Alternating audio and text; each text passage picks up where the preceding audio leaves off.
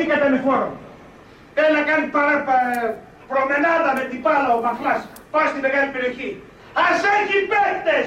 Σουτάρατε! Έτσι μένει το κόλ. Χαίρετε, χαίρετε. Είμαι ο Γιώργος Ψύχας. Είναι η εκπομπή Προμενάδα, το νέο αθλητικό podcast Athens Voice. Σήμερα έχουμε τη μεγάλη χαρά και τιμή να φιλοξενούμε στο στούντιο της Athens Voice τον κορυφαίο Έλληνα διαιτητή, Τάσο Σιδηρόπουλο. Τάσο, καλησπέρα. Καλησπέρα Γιώργο, ευχαριστώ για την πρόσκληση ε, και για την τιμή. Εγώ ευχαριστώ για την αποδοχή της πρόσκλησης, γιατί είναι μια περίεργη συνθήκη. Τώρα ε, έχεις, ε, έχεις χειρουργηθεί στον νόμο, είχες ένα τραυματισμό σοβαρό. Όταν θα το δούνε το επεισόδιο θα είσαι καλά, αλλά τώρα Αύγουστο μήνα είσαι βαταρισμένος λίγο. Είναι μια δύσκολη κατάσταση καλοκαίρι και τραυματίας. Ε, Παρ' όλα αυτά, αυτά έχουν τα σπορ, οπότε απλά κοιτάμε θετική πλευρά ότι δεν έπαθα κάτι χειρότερο. Δόξα τω Θεώ. Ε, τάσο εκπομπή λέγεται Προμενάδα και ενώ είχα πει στην ε, πρώτη σεζόν να ρωτάω όλους τους καλεσμένους, στη δεύτερη σεζόν έχω δεσμευτεί ότι θα ρωτάω μόνο όσους είναι γεννημένοι πριν από το 1994 σε ένα ικανοποιητικό χρονικό διάστημα για να ξέρουν τι συνέβη στο Μουντιάλ του 1994 και θέλω να μας πεις τι θυμάσαι από εκείνο το περιβόητο παγκόσμιο κύπελο του 10-0 με τα εις βάρος μας γκολ με τον Αλκέτα Παναγούλια που είχε πει αυτή την ατάκα. Ε, η αλήθεια είναι ότι πρέπει να είμαι πάρα πολύ μικρός. Δεν ασχολούμαι τόσο πολύ με το ποδόσφαιρο τότε. Ε, θυμάμαι προφανώς ότι δεν είχαμε βάλει ε, κανένα γκολ, ότι ήμασταν πιθανότατα ένα πανηγύρι. Ε, προφανώς θυμάμαι τον γκολ του Μαχλά, βέβαια, ε, στο ΑΚΑ, πώς πήγαμε στο Μουντιάλ. Ε, πολύ περισσότερο και τον κόσμο και το πανηγυρισμό.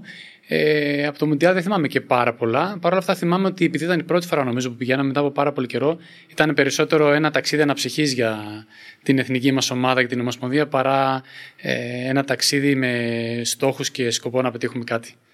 Ε, στην εισαγωγή σε χαρακτήρισα τον κορυφαίο Έλληνα διαιτητή και πραγματικά έτσι, έτσι είναι τα πράγματα. Φέτος γίνεις και ο μακροβιότερος Έλληνας διαιτητής στην Α Εθνική. Περνάς τον ε, κύριο Βασάρα, ε, αν δεν απατώμε, με 15η χρονιά φέτος, έτσι. Σωστά, 15η χρονιά στην, ε, στη Super League.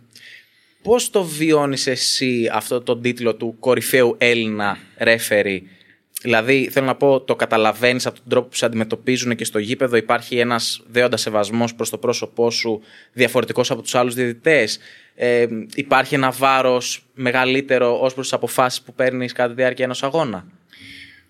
Θα ξεκινήσω από τους ποδοσφαιριστές. Σίγουρα η αντιμετώπιση που έχω από τους ποδοσφαιριστές, όχι τόσο λόγω του τίτλου που με ακολουθεί του, του κορυφαίου, ο οποίος βέβαια με ακολουθεί λόγω και της ιδιότητας που έχω να είμαι στην ελίτ κατηγορία του ΣΕΦΑ. Υπάρχουν και άλλα παιδιά και άλλοι διαιτητές, οι οποίοι επίσης μπορεί να κάνουν κορυφαίες χρονιές. Γιατί ο τίτλος κορυφαίος είναι απλά ένας τίτλος. Μπορεί εγώ να κάνω μια κακή χρονιά ε, και να μην είμαι κορυφαίος της χρονιάς. Ε, όσο αφορά τους ποδοσφαιριστές, επειδή με βλέπουν και στη τηλεόραση, με βλέπουν και στους ε, στους αγώνες του Champions League, γνωριζόμαστε και πάρα πολλά χρόνια. Ε, Προφανώς η σχέση που έχουμε είναι διαφορετική και υπάρχει ένας αμοιβαίος σεβασμός λίγο μεγαλύτερος ε, από ό,τι μπορεί να έχει ένας νέος διαιτητής που δεν το γνωρίζουν. Πώς και, πώς και έγινες διαιτητής, Δηλαδή, θέλω να πω ότι θυμάμαι και εγώ τον εαυτό μου. Τα περισσότερα νέα αγόρια, ξέρει, τώρα σε δημοτικό τέτοιο, είναι σε μια ακαδημία ποδοσφαίρου, άντε μπάσκετ. Θέλουν να ασχοληθούν, θέλω να πω, με το αγωνιστικό από την άποψη να είναι αθλητές. Πώς και επέλεξες την ε, πλευρά του διαιτητή. Κοίταξε, εγώ ήμουν ένας ποδοσφαιριστής στα νιάτα μου. Πήγαινα αθλητικό σχολείο και έπαιζα ποδόσφαιρο τότε. Είχα ένα τερματισμό και ήθελα να συνεχίσω στο ποδόσφαιρο με κάποιο άλλο τρόπο. Ήθελα να πάρω, εντάξει, δεν τρέπω να το πω κιόλας και μία μηχανή τότε. Ήμουν ένας νέος αστυνομικός με ένα χαμηλό μισθός. Οπότε έγινα διαιτή για να πάρω μία μηχανή να πληρώνω τις δόσεις του δανείου. Ε, και από αυτό το τόσο κάτι τόσο αστείο, ε, ένα τόσο αστείο γεγονός, κατέληξα σήμερα να βρίσκομαι ανάμεσα στους μεγαλύτερους παίκτες του κόσμου. Ποια είναι, θεωρείς ή εκτιμάς τέλος πάντων η στιγμή που είπες ότι ξέρεις κάτι Τάσο τώρα όντως έχουμε φτάσει σε ένα σημείο α, ναι, μας αναγνωρίζει ο κόσμος ως ε, αξιόλογους διαιτητές, δεν είμαστε ας πούμε με την, με τη μάζα, έχουμε ξεχωρίσει. Ποια ήταν εκείνη η εμφάνιση ενδεχομένως ή εκείνη η χρονική περίοδος που να πεις ότι ναι, τη θυμάμαι αυτή και ήταν το μεγάλο μου μπαμ, ήταν το peak της καριέρας μου; Κοίταξε, το peak της καριέρας μου. Ε, Προφανώς όταν παίζαμε τα ντέρμπι, νομίζω ότι η μεγάλη αλλαγή έγινε όταν μόλις τη δεύτερη χρονιά που ήμουν στη Super League ξεκίνησα να παίζω ντέρμπι. Γιατί τότε παίζαμε τα ντέρμπι ακόμα και θυμάμαι ότι ήμουν μόλις ενός έτους διαιτητής στην ε, Super League και τη δεύτερη χρονιά έγινα διεθνή.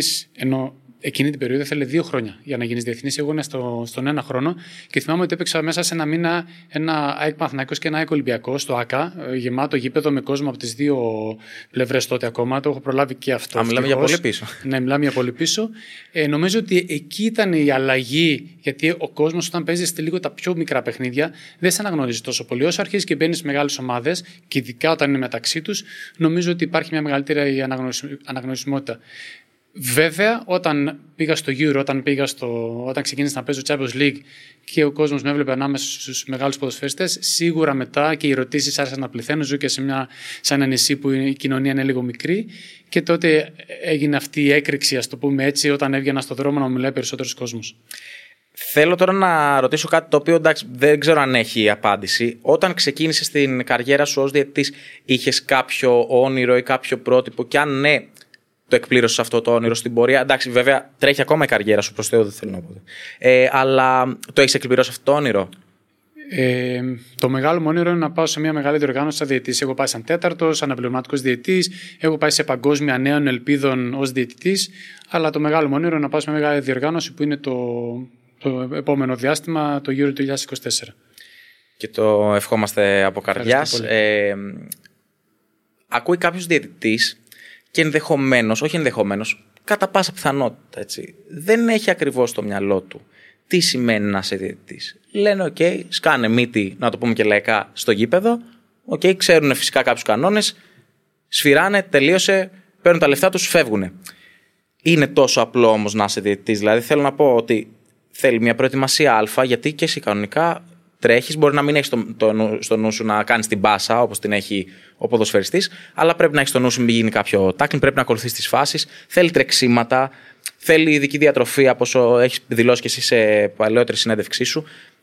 Ποια είναι όλη αυτή η διαδικασία που περνάει και ο διαιτητής ταυτόχρονα ε, με, την, ε, με την εξέλιξη της σεζόν; Κοίταξε, αυτό που βλέπει ο, ο περισσότερος κόσμος, όχι μόνο στους διαιτητές, γενικότερα στα αθλήματα, στο, σε όλο το φάσμα των αθλημάτων είναι μόνο η στιγμή του αγώνα. Τα 90 λεπτά, τα 10 δευτερόλεπτα των 100 μέτρων, μόνο αυτό το κομμάτι. Κανείς δεν μπορεί να δει πόσο χρόνο αφιερώνει ένας άνθρωπος αθλητής, γιατί εγώ θεωρώ το διετή επίσης έναν αθλητή, ο οποίος απλά δεν τρέχει να κλωτσάει την μπάλα, τρέχει και σφυρίζει με τη σφυρίχτρα. Χρειάζεται πάρα πολύ δουλειά μέσα στην εβδομάδα, σωματική και ψυχολογική προετοιμασία, έτσι ώστε να φτάσεις στον αγώνα και να είσαι έτοιμος να μπορέσεις να τα απεξέλθει στις απαιτήσεις ενός αγώνα. Τις αθλητικές, όπου η αλήθεια είναι ότι μετά από ένα διάστημα και στο υψηλό επίπεδο είναι πιο εύκολο από την άποψη ότι τίνει να γίνει συνήθεια προπόνηση, όσο περισσότερο στις ψυχολογικές, στην ψυχολογική προετοιμασία ενός αγώνα, όπου Τώρα πια που μιλάμε, όπως γνωρίζετε, με τα media, ε, τα social media, υπάρχει μια τεράστια πίεση πριν από τον αγώνα, ακόμα και με τον ορισμό ενός διετή, ήδη αντιδράσεις. Μην ξεχνάτε τι συνέβη πέρσι με έναν ορισμό, όπου ο κύριος Μπένετ είχε αποφασίσει να ορίσει εμένα σε ένα ε, πανθναϊκό ΣΑΙΚ και αναγκάστηκε η Ομοσπονδία να με αλλάξει, καθώς οι αντιδράσεις ήταν τεράστιες. Οπότε η ψυχολογική προετοιμασία νομίζω είναι το πιο δύσκολο κομμάτι ενός διαιτητή την εποχή που μιλάμε. Αυτή ήταν η επόμενη ερώτηση και πήρα τρομακτικά καλή πάσα, αν και διαιτητής. Ε, ποιο είναι το μεγαλύτερο προσόν που πρέπει να έχει ένας διαιτητής, δηλαδή να είναι πολύ καλά διαβασμένος, ε, να αντέχει την πίεση, ε, η ψυχολογική διαχείριση ενός αγώνα εκείνη την ώρα; Όχι, δηλαδή, ανέφερε την πίεση που μπορεί να ε, υφίστασε πριν τον αγώνα, με το παράδειγμα που έθεσες. Ε, εκείνη την ώρα όμως γίνεται ένα λάθος, ας πούμε, την ώρα του αγώνα. Μπορεί μετά, με πέντε λεπτά, να το σκέφτεσαι ακόμα. Α, τι έκανα. Ποιο είναι το μεγαλύτερο προσόν που χρειάζεται να έχει ένας διαιτητής; Σίγουρα το να αντέχεις την πίεση ε, είναι ίσως το μεγαλύτερο προσόν. Ε, πρέπει πραγματικά να είσαι ψυχολογικά πάρα πολύ καλά προετοιμασμένος. Ε, υπάρχουν διάφορα τρικ, τα οποία βέβαια τα αποκτάς ε, με τα χρόνια, έτσι ώστε να, να μην σε ενδιαφέρει, όχι να μη σε ενδιαφέρει, πώς να το εκφράσω τώρα καλύτερα. Σε εισαγωγικά να μη σε ενδιαφέρει, να πηγαίνεις να παίζεις τον αγώνα σου, να είσαι συγκεντρωμένος σε αυτό που κάνεις ε, και απλά να αποδίδεις δικαιοσύνη όσο καλύτερα μπορείς. Γιατί αυτό το 50-50 που λένε όλοι, πραγματικά δεν ξέρω πώς μπορεί να υπάρξει. Υπάρχει με τον καλύτερο δυνατό τρόπο, γιατί πολλές αποφάσεις είναι και θέμα κρίσης. Δεν είναι όλα ε, αντικειμενικά. Είναι, υπάρχουν πολλές αποφάσεις υποκειμενικές. Ζούμε σε μια χώρα κακά τα ψέματα που. OK, okay, γίνεται ο αγώνας, αλλά καλός ή κακός δεν μας αφορά ο αγώνας μόνο αυτά τα 90 λεπτά, μας αφορά και πριν, ε, μια εβδομάδα πριν, δύο εβδομάδες πριν, ένα μήνα πριν, ακόμα και μετά. Πώς είναι εν τέλει, αν και λίγο θεωρητική ερώτηση, πώς είναι να σφυράς έναν αγώνα στην Ελλάδα; Κοίταξε, το να σφυράζει γενικότερα αγώνα είναι ένα πολύ όμορφο συνέστημα. Ο κόσμος πολλές φορές δυσκολεύεται να το καταλάβει γιατί διαιτητή, γιατί αφού όλοι σε βρίζουν, ε, γιατί είσαι πάντα το επίκεντρο με, με αρνητικό τρόπο. Και όμως είναι πολύ ωραίο να είσαι διαιτής. Σας λέω, είναι πολύ δύσκολο να το καταλάβει ο κόσμος. Όχι γιατί είσαι το επίκεντρο. Εμένα δεν με ενδιαφέρει ποτέ να είμαι το, το επίκεντρο. Απλά είναι μια δουλειά πραγματικά όπου η ευθύνη είναι τεράστια και αν σου αρέσει σαν άνθρωπος να, ε, να αναλαμβάνεις ευθύνες, πραγματικά βρίσκεσαι σε έναν χώρο που αναλαμβάνεις μια ευθύνη να φέρεις εις πέρας έναν αγώνα ε, και όταν το πετυχαίνεις, νιώθεις πάρα πολύ όμορφα. Εγώ πραγματικά νιώθω πολύ όμορφα όταν πετυχαίνω σε έναν αγώνα. Βέβαια, τα κάνω λάθη. Βέβαια, τώρα λιγότερο. Με την, στην εποχή του VR, λίγο τα πράγματα είναι καλύτερα. Αλλά πιο πριν ήταν, ε, ένιωθα πάρα πολύ άσχημα όταν έκανα λάθη. Ποιο είναι, ποια είναι η μεγαλύτερη διαφορά που. Εντάξει, τώρα έχουν υπάρξει πάρα πολλά χρόνια. Ενώ από απόσταση χρονική υπάρχει έτσι, μια ασφάλεια να ε, εντοπίσεις κάποιες διαφορές. Όταν είχες πρωτοξεκινήσει να σφυράσει στο εξωτερικό, και ήταν τα πρώτα παιχνίδια και έλεγε τώρα από εκεί πέρα που σφύραγα το χ ελληνικό παιχνίδι, πάω να σφυρίξω ένα Champions League, πάω να σφυρίξω το οτιδήποτε. Ποιε ήταν, ποιες ήταν οι πρώτες διαφορές που έντοψες, είτε να έχει να κάνει με το γήπεδο και όλη τη βαβούρα, είτε έχει να κάνει με την αντιμετώπιση των παικτών, είτε έχει να κάνει με το γήπεδο, την κατάσταση του χορταριού, το οτιδήποτε. Θα ξεκινήσω από τα βασικά. Κατά πρώτο λόγο, να πω ότι το δικό μας το πρωτάθλημα πραγματικά είναι ένα πολύ δυνατό πρωτάθλημα και από τα πιο δυνατά της Ευρώπης. Μπορεί επικοινωνιακά και από άποψη πρεστή να μην είναι. Όμως αγωνιστικά πραγματικά είναι πολύ έντονο ε, και πολύ δυνατό. Συγκριτικά τώρα με την Ευρώπη, οι διαφορές έχουν να κάνουν πάρα πολύ στο οργανωτικό κομμάτι. Παραδείγματος χάρη στο Champions League, ε, εργάζεται, μετακινείται και εργάζεται τόσο πολλοί κόσμος. Απλά ο καθένας ξέρει τι πρέπει να κάνει. Έχει συγκεκριμένη δουλειά, έχει εξειδίκευση και όλα λειτουργούν ρολόι. Δηλαδή θα ξεκινήσει ο αγώνας, λέγανε 10 παρατέταρτο και ξεκινάει 10 παρατέταρτο. Όχι, δεν χάνουν ούτε δευτερόλεπτο. Χάνεις δευτερόλεπτα, πρέπει να το καταγράψεις. Είναι όλα πάρα πολύ οργανωμένα. Τα γήπεδα προφανώς και το αγωνιστικός χώρος είναι σε εξαιρετική κατάσταση. Βαθμολογείται στο Champions League, ας πούμε, βαθμολογείται ο αγωνιστικός χώρος. Βαθμολογείται η κατάσταση του πριν, κατά τη διάρκεια και μετά. Βαθμολογείται η μπάλα. Βαθμολογούνται πάρα πολλά πράγματα. Αλλά μιλάμε για την κορυφαία διασυλλογική διοργάνωση. Προφανώς κατεβαίνοντας προς τα κάτω, ε, αρχίζεις και χάνεις. Γι' αυτό προσπαθούμε να μιμηθούμε όσο περισσότερο μπορούμε και εμείς τέτοια πρωταθλήματα και τέτοιες διοργανώσεις. Ε, είχαμε φέρει στην πρώτη σεζόν ε, τα παιδιά από το Football Stories, όχι όλα. Ε, τα περιμένουν τα υπόλοιπα, μην αγχώνεστε. Ε, τον Άγγελο και τον Δημήτρη. Και όταν τους είχα ρωτήσει, ρε παιδί μου, και εκτός κάμερας, ποιο ήταν ενδεχομένως το πιο ξενέρο το μάτι που είχαν δει από κοντά, ε, μου είπαν και οι δύο χωρίς δεύτερη σκέψη τον Barcelona Real. Όπου φαντάζεται ο μέσος οπαδό, εντάξει, ο, παδός, συγγνώμη, ο μέσος ε, ε, φιλάθλος, ότι βλέποντας ένα τέτοιο παιχνίδι με τέτοιους παίχτες, είναι super duper. Ε, μου είχαν πει ότι είναι πολύ κρύα η ατμόσφαιρα. Ένας διαιτητής το παίρνει και αυτό λίγο σαν μπουστάρισμα να. Αυτή η πίεση που μπορεί να υπάρχει από το γήπεδο, να το παίρνει σαν μπουστάρισμα εκείνη την ώρα, να είναι σε εγρήγορση, να δει μήπως ε, του ξεφεύγει κάτι, από το να είναι σε μια πιο κρύα ατμόσφαιρα, ας πούμε. Βοηθάει. Εγώ τρελαίνομαι να παίζω, στην, δηλαδή το λέω παντού, πραγματικά τρελαίνομαι να παίζω στην Ελλάδα και να είναι γεμάτα τα γήπεδα. Όλα, δηλαδή ειδικά των, των μεγάλων ομάδων όταν γεμίζουν ε, Ολυμπιακός Παθηναϊκός, ΑΕΚ, ΠΑΟΚ, Άρης, είναι τα, τα γήπεδα και η ατμόσφαιρα, είναι εκπληκτική. Συγκριτικά, ας πούμε, είπατε την Βαρσελόνα, που πραγματικά η Βαρσελόνα είναι ένα θέατρο, γιατί το, πάνω από το 70% του κόσμου που πάει εκεί είναι τουρίστες. Και πάνε απλά να δουν ένα αγώνα και δεν υπάρχει καμία ατμόσφαιρα. Ή αντίστοιχα στην Αγγλία, έχω παίξει σε όλα τα γήπεδα. OK, okay, υπάρχουν κάποια συνθήματα, αλλά δεν είναι στην Ελλάδα. Όλοι, και αυτό το, το κλίμα το παίρνουν και από τους διαιτητές που έρχονται να διαιτεύσουν σε αγώνες ευρωπαϊκούς στην Ελλάδα και τώρα τελευταία τα παιδιά που έρχονται και παίζουν οι ξένοι στην Ελλάδα. Όλοι παθαίνουν ε, πλάκα με την ατμόσφαιρα και το, και το κλίμα που υπάρχει στα ελληνικά γήπεδα. Αυτό ε, ε, ήταν μια ερώτηση που θα την έκανα μετά, αλλά εντάξει, η κουβέντα πάει όπως πάει. Ε, είναι πιο εύκολο να πετύχει ένας Έλληνας σε έναν αγώνα του εξωτερικού ή ένας ξένος Έλληνας, ε, ξένος ε, διαιτητής σε ελληνικό αγώνα. Γιατί τους έχουμε, τους έχουμε θεοποιήσει. Τους φέρνουμε τους ξένους διαιτητές εδώ γιατί δεν εμπιστεύεται κανένας από τις μεγάλες ομάδες τους Έλληνες. Θα πάμε και σε αυτό. Ε, και λέμε ότι εντάξει, okay, να έρθουν οι ξένοι που δεν θα επηρεάζονται ε, από ομάδες και συναισθήματα και όλα αυτά. Και εν τέλει πολλές φορές αποδίδουν και χειρότερα. Και επειδή έφερε το παράδειγμα της ατμόσφαιρας, ήθελα να το θέσω αυτό σαν ε, ζήτημα. Επειδή οι Έλληνες έχουν μάθει σε μια άλλη ατμόσφαιρα, μήπως είναι πιο εύκολο να αποδώσουν στο εξωτερικό; Και ακριβώς το αντίθετο. Σίγουρα. Σίγουρα. Όπως είπαμε πριν, το πιο δύσκολο κομμάτι σε ένα διαιτή είναι η ψυχολογική προετοιμασία. Οπότε καταλαβαίνετε ότι όταν ένας διαιτή παίζει σε ένα τέτοιο βεβαρημένο κλίμα στην Ελλάδα, όταν θα πάει σε ένα γήπεδο στο εξωτερικό, όπου όλα είναι οργανωμένα, όπου τον βλέπουν και το σέβονται απεριόριστα. Οι παίχτες, οι παράγοντες, παράγοντες με την έννοια δεν, δεν υπάρχουν όπως υπάρχουν εδώ στην Ελλάδα, ο πρόεδρος, ο αντιπρόεδρος, ο γενικός γραμματέας, οι οποίοι εμπλέκονται, ή οι άνθρωποι οι οποίοι απλά εμπλέκονται στην ομάδα, οι προπονητές, το staff. Όταν όλοι αυτοί σε αντιμετωπίζουν με τέτοιο τρόπο, σίγουρα και εσύ νιώθεις κάποιος ότι έχω ένα σεβασμό, είμαι κάποιος σημαντικός. Και όταν δεν έχεις την πίεση των media, ε, της τηλεόρασης, των social media κτλ., πας και αποδίδεις, παίζεις πιο ελεύθερα. Κατά πρώτο λόγο, το ευχαριστιέσαι. Και είναι πολύ σημαντικό ότι ό,τι κάνουμε γενικότερα στη ζωή μας, το ευχαριστιόμαστε. Εδώ στην Ελλάδα έχουμε φτάσει να πηγαίνουμε να κάνουμε τη δουλειά και να μην την ευχαριστιόμαστε. Αν πει, συμβαίνεις σε πολλούς. Αλλά είμαστε σε ένα χώρο ε, όπου το ποδόσφαιρο είναι ευχαρίστηση. Και πάμε να κάνουμε. Δεν λέω να μην υπάρχει πίεση, θα υπάρξει πίεση, αλλά στο τέλος της ημέρας πρέπει να ευχαριστηθούμε κιόλας αυτό που κάνουμε. Και έχουμε καταντήσει να μην μπορούμε να ευχαριστηθούμε ούτε δευτερόλεπτο. Να, είναι, να είμαστε μόνοι μας θεσσαρισμένοι. Ε, επειδή λίγο το πήγαμε και στο Champions League, θέλω να πάω λίγα χρόνια πίσω. Θα με συγχωρέσεις να εκτάζω γιατί τα ονόματα δεν τα πολύ θυμάμαι. Ε, όχι τη Manchester City τη τα ονόματα των παικτών εννοούσα. Παίζει Manchester City Τσεσεκά στο, στο Manchester. Ε, δείχνεις κίτρινη στον Ιγνασέβιτ, Ιγνασέβιτ νομίζω, και δεν αποβάλλεις τον Βέρνμπλουμ που έπρεπε.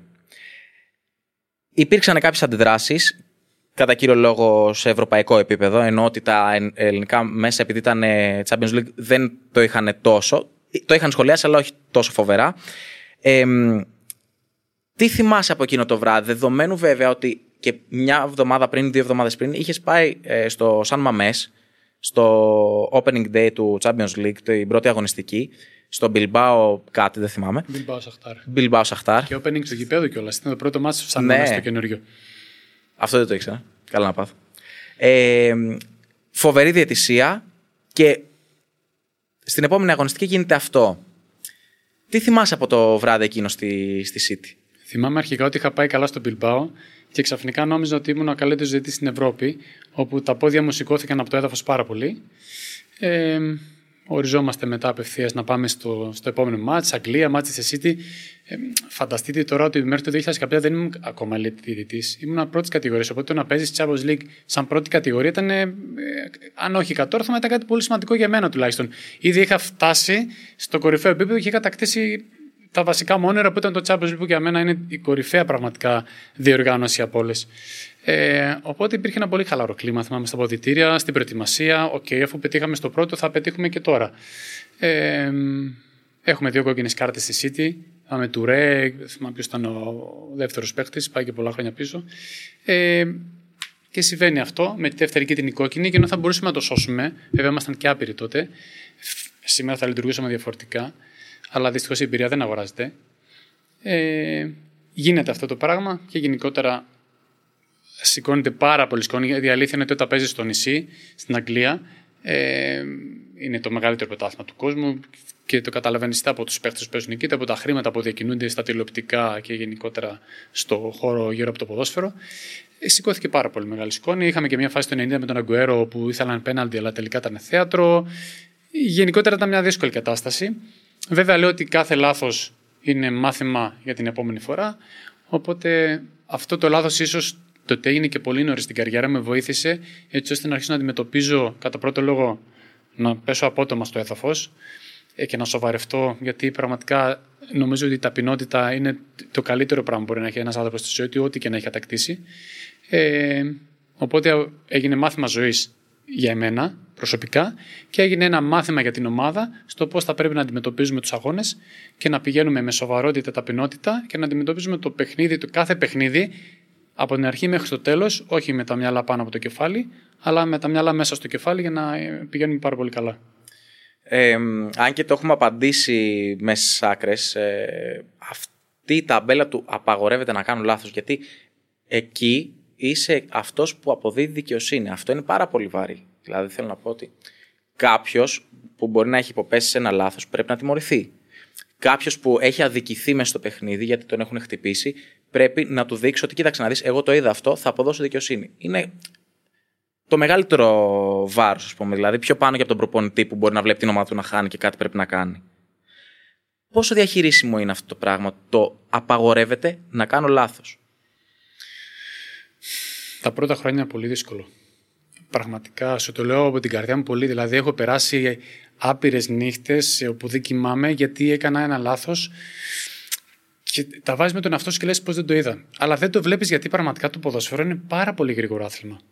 Και συμβαίνουν μέσα στον αγώνα τόσα πολλά πράγματα, όπου πολλές φορές το μάτι δεν μπορεί να τα συγκρατήσει και να τα δει, δεν προλαβαίνει να συγκεντρωθεί πάνω στην μπάλα. Ε, τώρα με το VR είναι διαχειρίσιμο. Από την, από την άποψη ότι δεν υπάρχουν πια μεγάλα λάθη. Διορθώνονται. Okay, θα υπάρξουν σίγουρα, θα υπάρξει γκρίνια, σίγουρα θα υπάρξουν φάσεις πάντα διαφορούμενε, αλλά τα μεγάλα λάθη έχουν διορθωθεί τώρα πια.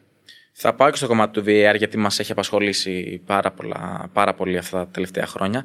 Ε, απλώς επειδή είπες μια ατάκα ότι έχεις ε, περάσει πάρα πολλές νύχτες που δεν έχεις κοιμηθεί λόγω λαθών. Ποιο ήταν το πρώτο λάθος που σε έκανε να με κοιμηθείς πραγματικά. Δηλαδή να πεις ότι αυτό το πράγμα δεν πρέπει να ξαναγίνει τάσο γιατί δεν θα πάμε πουθενά. Συγκεκριμένα δεν μπορώ να σου πω γιατί κατά τη διάρκεια φαντάζομαι το πρώτο μου παιχνίδι στην Αλφα Εθνική έκανα λάθος. Έδωσα ένα πέναλτι το οποίο δεν ήταν. Ε, αλλά αν θα είχα να επιλέξω, θα μπορούσα να σου πω ότι λάθη που γινόταν στα μεγάλα παιχνίδια ή λάθη που ευτυχώς είναι ελάχιστα, τα οποία κόστησαν στο αποτέλεσμα του αγώνα. Γιατί έχει διαφορά το να κάνεις λάθος ένα πέναλτι σε ένα σκορ 1-0 και έχει διαφορά να κάνεις λάθος ένα πέναλτι σε ένα σκορ που είναι 4-0. Δηλαδή τα χειρότερα λάθη είναι αυτά που επηρεάζουν την έκβαση του αγώνα. Δεν έχω πολλά, δεν θυμάμαι και πολλά. Παρ' όλα αυτά, όταν συνέβαιναν, ε, η αλήθεια είναι ότι με πήραζε ακόμη περισσότερο. Γιατί δεν έχει να κάνει τόσο με το λάθος ότι έκανα εγώ ένα λάθος, OK, και θα χάσω τα επόμενα παιχνίδια. Έχει να κάνει με το ότι οι ποδοσφαιριστές, οι οποίοι πραγματικά και οι αυτοί παλεύουν να κερδίσουν, κέρδισε εσύ και πολλές φορές, όπως τότε στη City, είσαι ανέτοιμος και πας, και ενώ όλοι αναμένουν από σένα να πας και εσύ 100% έτοιμος, όπως είναι και αυτοί, και τελικά είσαι ανέτοιμος και δεν κάνεις σωστά τη δουλειά σου. Ενώ αυτοί την κάνουν. Και αυτοί που την κάνουν τελικά χάνουν το πριμ, γιατί εσύ δεν μπόρεσες να κάνεις σωστά τη δουλειά σου. Οπότε αυτό ήταν πάντα που με στεναχωρούσε όταν έκανα λάθη. Εντάξει, λάθη θα γίνουν, OK. Okay. Ε, απλώς ζούμε σε μια χώρα που καλός, κακός, κακός φυσικά, κατά με, ε, όλοι λίγο ξέρουμε τη δουλειά του άλλου καλύτερα από αυτόν που την κάνει. Εγώ είμαι καλύτερος διαιτητής από σένα, εσύ είσαι καλύτερος δημοσιογράφος από μένα, ε, ο Ιωνα είναι καλύτερος ηχολήπτης, μπλα μπλα. Ε, όταν γίνεται μια καλοπροαίρετη κριτική επικοδομητική, είναι OK. Όταν δεν γίνεται, που κατά κύριο λόγο δεν γίνεται, είτε παλιότερα από τις εφημερίδες, είτε πιο μετά από τις ε, τηλεοπτικές εκπομπές, που πρέπει να είμαστε εμείς και δεν ξέρω κι εγώ ποια άλλη χώρα που έχουμε εξειδικευμένο κομμάτι σχολιασμού διαιτητικών αποφάσεων στις αθλητικές εκπομπές. Δεν προφανώς δεν θα ονοματίσω εκπομπές συγκεκριμένες. Ε, και τώρα πια με τα social media. Και πάει, τι να πω, η κατάρα, ο θάνατος, σύννεφο. Είναι τελείως διαφορετικό. Θέλω να πω να σε πιάσω, αν σε ξέρω και να σου πω: Κοίταξε να δεις τώρα. Αυτό το πέναλτι δεν έπρεπε να το δώσεις. Πρόσεχε την επόμενη φορά. Και τελείως διαφορετικό να σου πω το ένα στο άλλο σου, μπλα μπλα μπλα μπλα. μπλα.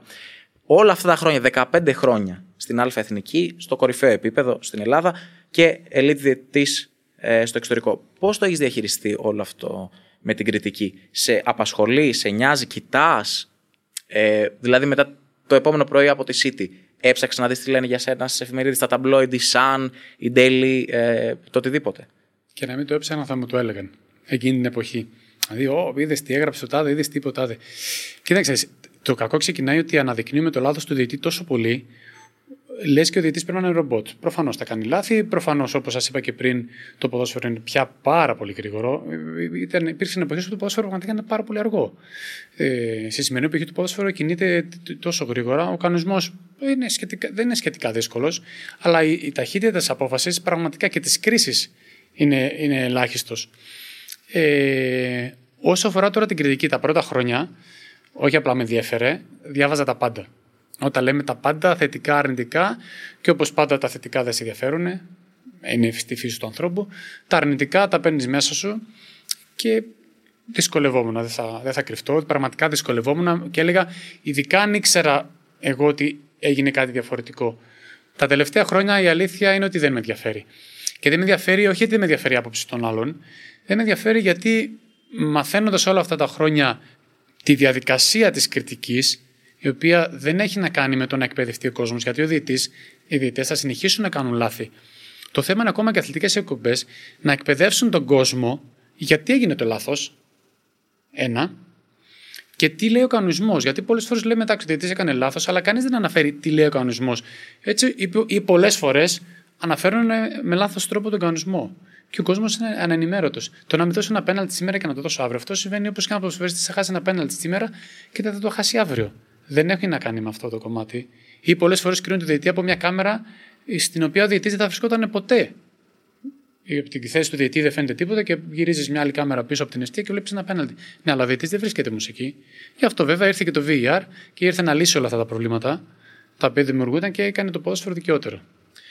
Πόσο εύκολο είναι, αν βασικά αν δεν θέλουμε να το χαρακτηρίσουμε εύκολο, πόσο ασφαλές είναι να είσαι Έλληνας ε, διαιτητής; Νομίζω είναι σχετικά ασφαλές. Διαιτητής στην Ελλάδα, βασικά, για να είμαι πιο συγκεκριμένος, γιατί πλέον έρχονται και ξένοι. Εντάξει, είναι σχετικά ασφαλές. Αυτό που είπες πριν, ότι στα media ο καθένας και στα social media μπορεί να γράφει το οτιδήποτε. Αλλά νομίζω ότι εντάξει, έχουν υπάρξει προβλήματα κατά καιρούς και εγώ ίδιος έχω δεχθεί επίθεση, νομίζω το 12-13. Ε, Κάποιες πιο πρόσφατες επιθέσεις. Ε, δεν είναι και να κυκλοφορείς έξω στον πολυκοσμό όταν έχεις ειδικά μεγάλα παιχνίδια, αλλά εμείς που ζούμε σε μικρές περιοχές, ε, σε πιο κλειστές κοινωνίες, δεν, δεν νιώθω, εγώ δεν ένιωσα ποτέ απειλή, ας πούμε, στη Ρόδο. Στην Αθήνα, για να είμαι ειλικρινής, πάντα προσέχω. Δεν ξέρεις που θα πέσεις, σε έναν μεθυσμένο που μπορεί να σε δει, μπορεί να σου πει, ή να γίνει κάτι, να σου πει, να φωνάζει μέσα στον κόσμο και ακόμα και αυτό σε φέρνει σε μια δύσκολη θέση. Ε, τα τελευταία χρόνια και έχουμε οδηγηθεί και γι' αυτό το λόγο στο να φέρνουμε ξένους διαιτητές στην Ελλάδα. Ε, υπάρχει πάρα πολύ κριτική στους Έλληνες διαιτητές, ε, αλλά πάντα υπήρχε, τέλος πάντων. Πόσο δίκαιοι είναι, επειδή τους γνωρίζεις, έχεις συνεργαστεί με, τους, με όλους, θεωρώ, τους Έλληνες διαιτητές, τους ξέρεις, υπάρχουν φιλικές σχέσεις και μεταξύ σας. Ε, πόσο δίκαιη είναι η κριτική που γίνεται στους Έλληνες διαιτητές; Έχω ξαναπεί και παλιότερα ότι Πολλές φορές φταίμε και εμείς οι ίδιοι διαιτητές. Και φταίμε γιατί, γιατί υπάρχουν και λάθη πολλές φορές που και, ακόμα και σε εμάς είναι δυσνόητα. Αλλά δεν έχει να κάνει τόσο, ένα μεγάλο λάθος δεν έχει να κάνει τόσο με το ότι είσαι από τη μια πλευρά ή από την άλλη, όπως συνηθίζουν. Εγώ έχω αλλάξει όλες τις ομάδες. Δεν ξέρω ποια δεν έχω περάσει ακόμα. Μεγάλη, μικρή, ανάλογα ποιος κερδίζεις, ποιος χάνει, τις έχω περάσει όλες τις ομάδες. Ε, και πάντα πρέπει να εισακολουθεί μια ταμπέλα ότι είσαι με την τάδε, έκανες ένα λάθος σήμερα εκεί, σε ακολουθεί τα μπέλα ότι είσαι από εκεί. Το κάνεις από εκεί, σε ακολουθεί τα μπέλα από εκεί. Φταίμε λοιπόν πολλές φορές και εμείς γιατί κάνουμε κάποια λάθη τα οποία είναι δυσνόητα. Άρα πολλές φορές η κριτική είναι σωστή. Αν τώρα έπρεπε να έρχονται ξένοι διαιτητές, νομίζω ότι ήταν πολύ μεγάλο λάθος. Γιατί η διαιτησία δεν είναι μόνο η Super League. Όπως και οι ποδοσφαιριστές δεν είναι μόνο η Super League. Και όπως λέγαμε και πριν ξεκινήσουμε το ότι βλέπουμε ότι χρόνο με το χρόνο όλο και λιγότεροι Έλληνες ποδοσφαιριστές βρίσκονται στην Super League, το οποίο έχει ως αποτέλεσμα και την υποστελέχωση της εθνικής ομάδος, γιατί το ποδοσφαιρό είναι, είναι ένας, ένας κύκλος. Το ίδιο συμβαίνει και με τη διαιτησία. Όταν έρχονται ξένοι διαιτητές στο μεγαλύτερο πρωτάθλημα, ο νέος διαιτητής που ξεκινάει, τι ονειρεύεται; Τίποτα. Σου λέει θα φτάσω μέχρι τη Β' να κάνω τι; Να παίζω Β' Και δεν έρχεται στη διαιτησία και ποδόσφαιρο στην Ελλάδα. Δεν είναι μόνο η αλφαθνική, είναι η Β, η Γ, τα τοπικά πρωταθλήματα που και αυτά θέλουν διαιτητές. Και τελικά φτάσαμε να, να μην υπάρχουν διαιτητές από το κατώτερο επίπεδο μέχρι το υψηλότερο. Και αν φτάσουμε στο υψηλότερο, όπως και ο ποδοσφαιριστής θέλει τα δύσκολα μάτς για να αποκτήσει εμπειρία, έτσι και ο διαιτητής θέλει δύσκολα παιχνίδια για να αποκτήσει εμπειρία. Γιατί και η ελληνική διαιτησία αντιπροσωπεύεται στην Ευρώπη. Γι' αυτό έχουμε και διεθνείς διαιτητές. Άρα λοιπόν, όταν δεν παίζουμε στη χώρα μας, τα δύσκολα μάτσα, αυτά που σε ψήνουν, που σε ψήνουν ψυχολογικά, σωματικά, εγκεφαλικά, που σε κάνουν πιο δυνατό διαιτή, τότε δυστυχώς ο Έλληνας διαιτή είναι καταδικασμένος να αποτύχει και στο εξωτερικό. Άρα, σε γενικά πλαίσια, ε, είσαι αντίθετος με την έλευση των ξένων διαιτητών για τα μεγάλα ντέρμπι που έχουμε στο ελληνικό πρωτάθλημα; Σαν, σαν τάσος είμαι κάθετα αντίθετος. Αυτό όμως που θα μπορούσε να συμβεί είναι να υπάρχει στα πλαίσια μιας ανταλλαγής με μια άλλη χώρα Δηλαδή, έλα εδώ, Ισπανία, θα φέρεις έναν Ισπανό διαιτή εδώ. Ωραία, να πάει και ένας Έλληνας στην Ισπανία. Εντάξει, προφανώς δεν θα παίξει Ρεάλ Βαρσελόνα, γιατί δεν το θέλουν και οι ίδιοι. Όμως μπορεί να παίξει ένα παιχνίδι ο Σασούνα ε, Athletic Bilbao και έτσι και ο Έλληνα διαιτητή να αποκτήσει την ευρωπαϊκή εμπειρία και την πίεση και ένας Ισπανός να έρθει εδώ για να υπάρξει μια αποκλιμάκωση. Αλλά αυτό πρέπει να γίνεται σε ελάχιστα παιχνίδια μέσα στη σεζόν. Δεν μπορεί να είναι πρώτες αγωνιστικές, ακόμα δεν έχει κρυφτεί τίποτα και να μπορεί ένας Έλληνας διαιτητής να παίξει ένα τερμπι. Την εποχή του VAR, εγώ θυμάμαι έχω παίξει πάνω από 30 τερμπι τελικό κυπέλου χωρίς VAR. Και λέω, μπορούσαμε να παίξουμε τέτοια παιχνίδια χωρίς τη χρήση του VAR, που σημαίνει ότι ό,τι βλέπαμε αυτό ήταν, και τώρα την εποχή του VR, όπου το μεγάλο λάθος θα διορθωθεί, ένα offside, ένα goal, ένα penalty, αυτά θα διορθωθούν, ε, δεν μπορούμε να παίξουμε ένα παιχνίδι, ένα ελληνικό ντέρμπι. Που να σας πω κάτι, γι' αυτά ζούμε. Πραγματικά γι' αυτά ζούμε. Το λέω γιατί εγώ τα βλέπω ως ε, τηλεθεατής, ως θεατής, το οτιδήποτε. Ε, η γκρίνια που υπήρχε και με τους Έλληνες διαιτητές συνεχίζει να υπάρχει και με τους ξένους. Οι ανακοινώσεις που υπήρχαν και με τους Έλληνες διαιτητές συνεχίζουν και υπάρχουν και με τους ξένους. Αυτό το περιβόητο 50-50 που ζητούσαν και δεν υπήρχε με τους Έλληνες διαιτητές συνεχίζει να μην υπάρχει ως διαμαγεία και με τους ξένους διαιτητές. Δηλαδή, τα θέλουμε όλα δικά μας και εν τέλει δεν μας φτάνουν. Τα, τα θέλουμε δικά μας και βλέπουμε και με τα δικά μας γυαλιά. Ένα φάλο από εδώ είναι το ίδιο πράγμα από την άλλη δεν είναι. Και οι διαιτητές το πρώτο πράγμα που μαθαίνουν είναι το consistency, ότι και από τις δύο ομάδες και στις δύο ομάδες πρέπει να δίνεις τα ίδια πράγματα. Φάλο από εδώ, φάλο από εκεί για την ίδια παράβαση. Φτάσαμε λοιπόν και να απαξιώσουμε και τους ξένους διαιτητές και εν τέλει όλα αυτά τα χρόνια διαπιστώσαμε ότι τελικά και οι ξένοι διαιτητές κάνουν λάθη.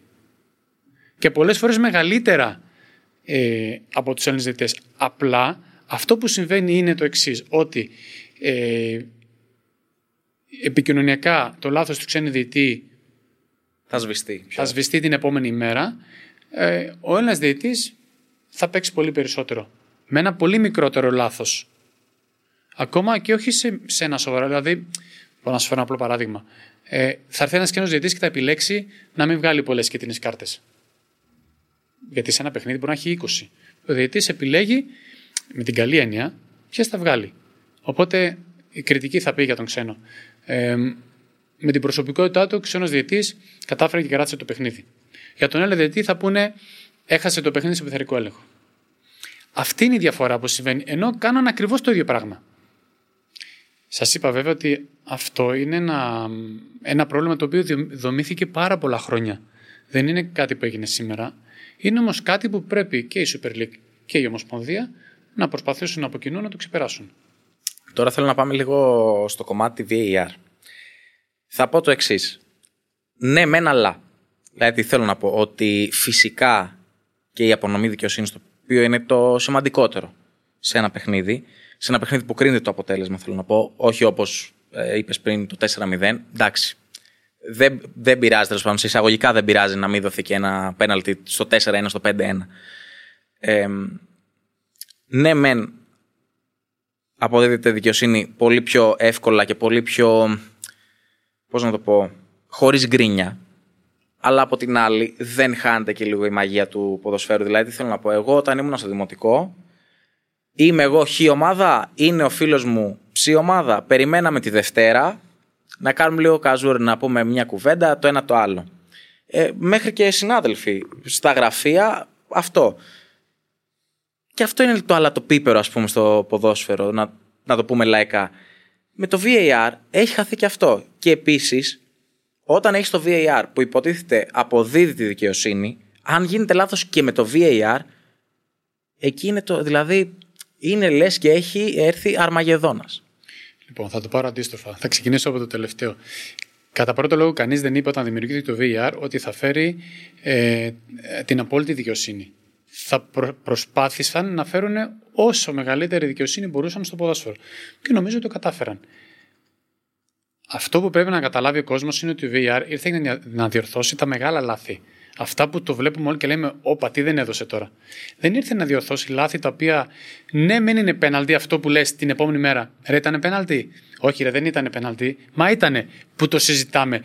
Υπάρχουν τέτοιες φάσεις όπου μπορούμε, ακόμα και αν αλλάξει μια απόφαση μέσω VR, να συνεχίσουμε να τη συζητάμε. Όμως ο VR δεν ήρθε για αυτό το λόγο. Ήρθε για τα μεγάλα λάθη. Και βλέπετε, σχεδόν έχει εκμηδενήσει όλα τα offside, που ήταν πάντα ένα, ένα κομμάτι δύσκολο, γιατί συνήθως εκεί συνέβαιναν τα μεγάλα λάθη. Γιατί τα πέναλτι δεν συμβαίνουν σε κάθε αγώνα. Θα σου συμβεί ένα πέναλτι, θα έρθει VR, και πάλι VR. είναι άνθρωπος. Απλά αυτός ο άνθρωπος έχει όλες τις εικόνες και αποφασίζει με βάση αυτό που βλέπει στην τηλεόραση και με αυτό που βλέπει ο κόσμος. Αλλά και αυτός είναι άνθρωπος. Πολλές φορές, όχι πολλές φορές, υπάρχει υποκειμενικότητα και εκεί. Αλλά έχει τα στοιχεία για να αποφασίσει τι είναι και τι δεν είναι. Και την τελική απόφαση την έχει πάντα ο διαιτητής. Ο VR προτείνει. Ο διαιτητή αποφασίζει. Ακόμα και να σε καλέσει ο VR, έλα να το δεις. Ο διαιτητής είναι αυτός που αποφασίζει και όχι ο VR. Γιατί ο κόσμος νομίζει ότι ο VR αποφασίζει. Δεν αποφασίζει ο VR. Ο διαιτητής αποφασίζει. Έχει την τελική απόφαση και τον τελικό λόγο για όλες τις ε, τις αποφάσεις. Βάσει των δεδομένων που το. Βάσει αυτό που βλέπεις στην τηλεόραση και τις εικόνες που του στέλνει VR, ο διαιτητής είναι αυτός που, που αποφασίζει. Ε, θα κάνω ακόμη μια πολύ έτσι, θεωρητική ερώτηση. Έρχεται ένα νέο παιδί ε, και σε ρωτάει και σου λέει Τάσο, σε θαυμάζω πάρα πολύ, ε, σε έχω πρότυπο, θα ήθελα να ασχοληθώ κι εγώ με την ε, διαιτησία. Τι θα του έλεγες, δηλαδή τα, τα must που πρέπει να ξέρει, τι πρέπει να αποφύγει και πώς πρέπει να κινηθεί; Κατά πρώτο λόγο θα πρέπει να είναι ταπεινός αυτό που έχει στην αρχή. Ε, Επίσης θα πρέπει να έχει πάρα πολύ υπομονή γιατί για να κατακτήσει την κορυφή, εάν την κατακτήσεις, γιατί και στη διαιτησία ασχολούνται χιλιάδες παιδιά. Δεν την κατακτούν όλη την κορυφή και είναι, και είναι και λογικό. Οι θέσεις δυστυχώς όσο πας προς τα πάνω λιγοστεύουν. Θα πρέπει να έχεις υπομονή, θα πρέπει να έχεις τα πόδια στο έδαφος και θα πρέπει να δουλεύεις πάρα πολύ. Δεν, δεν μπορείς να πετύχεις διαιτησία αν δεν δουλέψεις τώρα πια. Είναι ένα, τώρα πια τίνει να γίνει επάγγελμα, γι' αυτό και περισσότεροι μιλάνε για επαγγελματική διαιτησία. Οπότε θέλει πάρα πολύ δουλειά. Εγώ βέβαια θα προέτρεπα πάρα πολλούς να, να μπουν στη διαιτησία, όσο και θα ακούγεται παράξενο στον κόσμο, διαιτητής. Και όμως είναι μια. Δεν μου άρεσε να τελειώ δουλειά, γιατί για μένα δεν είναι δουλειά. Είμαι λίγο πιο παλιάς εποχής. Αλλά πραγματικά ένας χώρος που μπορείς να δεις τους καλύτερους παίκτες στα καλύτερα γήπεδα και να είσαι σε ένα πολύ ψηλό επίπεδο, γιατί σαν ποδοσφαιριστής εντάξει, πάλι δεν φτάνουν πολύ. Ενώ σαν διαιτής, ίσως τα καταφέρεις και βρεθείς στους καλύτερους παίκτες του κόσμου και να πάρεις αυτή την άβρα και αυτό το. Πώς να σου το πω, αυτό το, το αξεπέραστο συνέστημα το να βρίσκεσαι ανάμεσα σε αυτούς. Ε, υπήρχε, υπήρξε βασικά κάποια περίοδος στη ζωής σου που να είπες μετάνιωσα που έγινα διαιτητής. Ποτέ. Ακόμα και όταν δέχτηκα επίθεση, ποτέ. Δεν υπήρξε ποτέ. Όσο και αν ακούγεται παράξενο, ποτέ. Ποτέ. Ίσως γιατί αναρχήθηκα γρήγορα ε, στις κατηγορίες από μικρός, δηλαδή σε 8 χρόνια ήμουν στην ε, Super League από το 2001 που έγινα διετής, δεν, δεν έκατσα πολλά χρόνια στις χαμηλές κατηγορίες, ίσως έπαιξε ένα ρόλο αυτό, αλλά δεν το μετάνιωσα ποτέ. Βέβαια, το λέω τώρα που έχω βρεθεί στο υψηλότερο επίπεδο και έχω δει όλα αυτά που έχω ζήσει και έχω δει. Δεν ξέρω αν ήμουν πιο κάτω και θα, έλεγα, θα ξανά έλεγα τα ίδια πράγματα, όμως ε, επουδενή δεν το μετάνιωσα. Ίσα ίσα δεν θα το άλλαζα με τίποτα. Προχωρώντας τώρα προς το τέλος της κουβέντας μας, Τάσο, θα ήθελα να το πάω λίγο πιο, πιο φαν, πιο χαλαρά. Θέλω να μου πεις ε, ό,τι σου έρχεται στο μυαλό για ποιο πράγμα όλα αυτά τα χρόνια είσαι ευγνώμων πιο πολύ, σε ποιον άνθρωπο χρωστάς ένα ευχαριστώ, ενδεχομένως συνάδελφο που μπορεί να σου είπε, να σε πήρε μια δύσκολη μέρα και να σου είπε δεν πειράζει, συνεχίζουμε, ε, και που χρωστάς μια συγγνώμη. Συγγνώμη, είναι δύσκολες. Όχι για να τις πω, αλλά συνήθως τις λέω πάντα, αλλά τις λέω λίγο ε, σε πιο έτσι. Ε, σε πιο ιδιωτικές στιγμές. Ξεκινάει από το ευχαριστώ που πάντα είναι νομίζω τα πιο σημαντικά. Δεν είναι άλλος από τον κύριο Βασάρα, ο οποίος ακόμα και αν τον ξεπέρασα στα χρόνια στη διαιτησία, νομίζω ότι αυτά που έχει πετύχει είναι αξεπέραστα ε, με τελικές διοργανώσεις, Mundial, Euro, με τελικούς Champions League και, και πάνω απ' όλα ήταν αυτός ο οποίος άνοιξε το δρόμο. Είναι αυτός που φώτισε το δρόμο. Δηλαδή δεν ξέρω καν αν του δίνω την ταμπέλα του νούμερο 1, γιατί ακόμα και το νούμερο 1 να του δώσεις έχει κάνει τόσα πολλά για την ελληνική διαιτησία, όπου νομίζω ότι θα στέκεται πάντα στην κορυφή, ακόμα και αν ένας επόμενος διαιτητής κατακτούσε αγωνιστικά περισσότερα από αυτόν. Ε, αυτός ήταν αυτός που άνοιξε το, το δρόμο. Τώρα, συγγνώμη σε όλους αυτούς που έχω αδικήσει πραγματικά. Δεν, νιώθω πολύ άσχημα πολλές φορές όταν έχω αδικήσει ανθρώπους, ε, ομάδες, ε, ποδοσφαιριστές πάνω απ' όλα, ε, για τους οποίους δεν, δεν φάνηκα αντάξει των προσδοκιών του να πετύχω και να είμαι προετοιμασμένος για, έναν, ε, για έναν αγώνα. Και ποιο ήταν το τρίτο, το ξέρω. Ε, για κάτι, εντάξει, όχι αναγκαστικά για κάποιον άνθρωπο, για κάτι που έχεις ζήσει και είσαι ευγνώμων πάνω απ' όλα. Είμαι ευγνώμων το ότι ξεκίνησα να κάνω κάτι σαν χόμπι για να πάρω μια μηχανή και με αξίωσε ο Θεός να φτάσω ε, εδώ που έφτασα. Δεν το ονειρεύτηκα ποτέ, τουλάχιστον στην αρχή, γιατί όλοι νομίζουν ότι ξεκινάμε και λέμε θα γίνω διαιτητής, θα φάνε και αυτό, έρχεται σταδιακά. Πραγματικά ε, αξιώθηκα να ζήσω πράγματα στη ζωή μου ε, ξεκινώντας από το μηδέν και έζησα τόσα πολλά ωραία πράγματα, όχι μόνο το αγωνιστικό κομμάτι, αλλά όλη τη διαδρομή με τους συναδέλφους διαιτητές που έχουμε ταξιδέψει, ε, το πώς έχουμε παλέψει να προετοιμαστούμε, το πόσες φορές στεναχωρηθήκαμε, πόσες φορές κλάψαμε, πόσες φορές χαρήκαμε, όλη αυτή η διαδρομή. Πραγματικά είμαι ευγνώμων για αυτό που έχω ζήσει και θεωρώ τον εαυτό μου όχι απλά τυχερό. Ε, τον θεωρώ πραγματικά ευλογημένο που βρίσκομαι σε αυτό το χώρο και έχω ζήσει αυτά τα πράγματα. Ε, δεν περίμενα να την κάνω αυτή την ερώτηση, αλλά θα την κάνω. Τι μηχανή ήταν αυτή; Λοιπόν, ήταν, οδηγούσα ένα παπάκι, το οποίο το είχα από το Λύκειο τότε, εποχή 95, 96, 97, ξέρεις, GLX και τα λοιπά, κλασικά. Ε, και ήταν... Στην Νίκαια μεγαλώσαμε, εννοείται το ξέρουμε από GLX. Ε, ε, το καβασάκι το Max 100 και τα γνωστά και είχα, ήθελα να πάρω ένα καβασάκι το ZZR 400 ήταν λίγο πιο έτσι επίσης θυμάμαι το είχα πάρει από, από ένα συνάλφο αστυνομικό μετέπειτα κουμπάρομαι και τώρα πια συναδερφό ε, οπότε ήθελα να αγοράσω αυτή τη μηχανή, η οποία έκανε τότε, είχα πάρει 400.000 ακόμα, είχαμε χιλιάρικα τότε. Οπότε είχα πάρει ένα δάνειο, γιατί δεν έφτανε μισθός και γι' αυτό το λόγο έγινα διαιτής να ξεχρώσω τη μηχανή. Ε, θέλω να ρωτήσω τώρα το εξής. Θέτουμε στόχους για να μας δίνουν κίνητρο να κάνουμε κάτι. Όταν ξεκίνησε τη διαιτησία, το κίνητρό σου ήταν να πάρεις αυτή τη μηχανή. Όταν την αγόρασες, την επόμενη μέρα, είπες Παραμένω διαιτητής γιατί; Για να πάρω άλλη μηχανή, όχι. Όχι. Γιατί μου αρέσει ενδεχομένως. Όχι, θα σου πω γιατί. Γιατί όταν έγινα διαιτή, ε, η, διαδικασία ήταν η εξής. Ξεκινούσες παιδικά, εφηβικά, γάμα τοπικό, β, α, μιας και υπήρξες δημοσιογράφος και στο τοπικό, τα ξέρεις. Εγώ ευτυχώς, όταν έγινα διαιτής, έγινα πάρα πολύ γρήγορα διαιτής στη Δέλτα Εθνική. Οπότε άρχισα να ανεβαίνω τις κατηγορίες αυτές τις χαμηλές πολύ γρήγορα. Επίσης, ας πούμε, να σου πω ότι ενώ μιλούσα αγγλικά από δεν είχα το lower. Και πήγα, πήρα το lower στα 24 μου περίπου, με την προπόθεση ότι σε περίπτωση που γίνω διεθνής, να έχω τα πτυχία που χρειάζεται, το οποίο διεθνής ήταν μετά από μια δεκαετία. Έκανα λοιπόν ένα προγραμματισμό μέσα μου και ονειρευόμουν και έλεγα: OK, θα μπω στο μέλλον. Οπότε μετά ανεβαίνοντας σιγά σιγά, ξέρεις, είναι και κάτι που σε κερδίζει. Και είναι αυτό που είπαμε και πριν ότι ναι, και πάλι διαιτητής, αν σταματούσα. Είναι κάτι που σε ευχαριστεί και δεν ήταν 90 λεπτά, είναι η διαδικασία.